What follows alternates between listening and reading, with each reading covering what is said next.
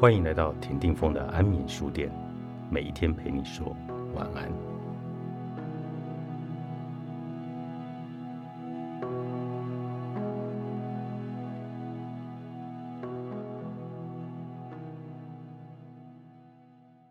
如果心情已经触底，就不要再假装积极。在刚刚过去的一个星期里，我感到情绪很低落，心情已经触底。情绪的持续低落，往往不是由于某一件事情没有做好造成的，而是由于一系列的连续负面事件造成的。例如，我最近有很多代办事情积压在心头没有完成。前一段时间，因为感冒加上牙痛，所以吃了很多消炎药，结果伤到了胃，总是觉得胃部不太舒服。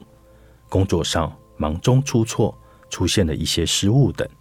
这些因素叠加在一起，使原本总是表现出积极心态的我，跌入了情绪的谷底。前几天，我还在文章中煞有介事的写道：“我现在很少失眠了，经常能够睡八九个小时。”没想到很快就被现实打脸。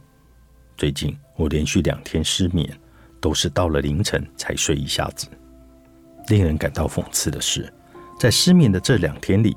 每天都会有学生向我提出类似的问题：“老师，昨晚我失眠了，能不能帮我分析一下原因？我该怎么办？”我回答的有气无力，只是告诉学生：“如果你是心因性失眠，建议你去读读加藤第三的《写给失眠者的心理学》。”此外，我没有心力再去帮学生做深入的心理分析。那段时间。找我咨询心理方面问题的同学或朋友们，真的很抱歉。当我觉得心情不好的时候，也特别需要别人的关心，因此我没有像往常那样热情的去回答你们的心理疑问。这两天我去另外一所学校参加培训，心情奇妙的配合着外面阴冷的天气，感到特别的低沉。在培训的过程中，有一些团体互动的活动。需要每一个人积极的参与，但是当一个人心情低落的时候，就很容易把自己封闭起来，本能的排斥和别人进行较为深入的接触。于是，在团队互动的时候，我就鼓起勇气告诉身边的人：“很高兴认识你，不过我今天心情比较低落，可能会表现的不尽如人意，请多包涵。”当表达出自己的真实感受之后，我感觉好受了一些。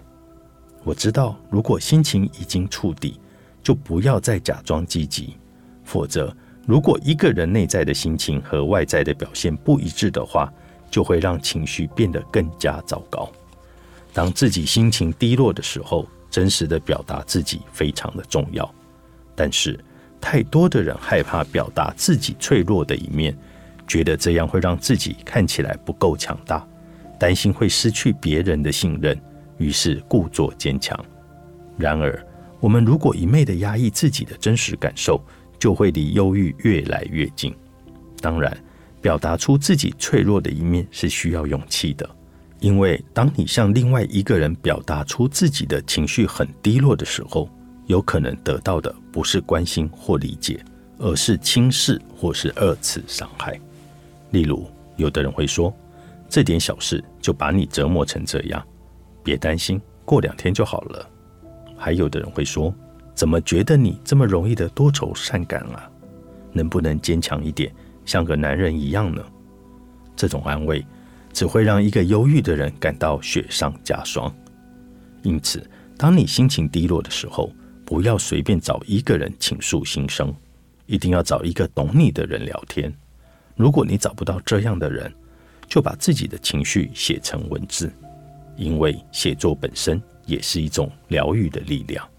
每次心情不好的时候，我都会告诉自己，保持充实的生活状态很重要。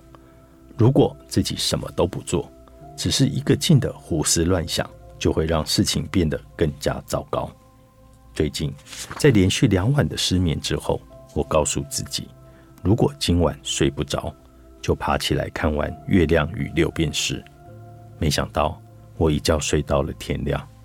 每次心情不好的时候，我都会告诉自己：如果心情已经触底，就不要再假装积极。情绪总会有高潮和低谷期，我们努力接纳各种情绪，然后发现情绪背后的意义，就是最好对待自己的应对方式。此刻告别你的混乱人生。作者：宋晓东，高宝书版出版。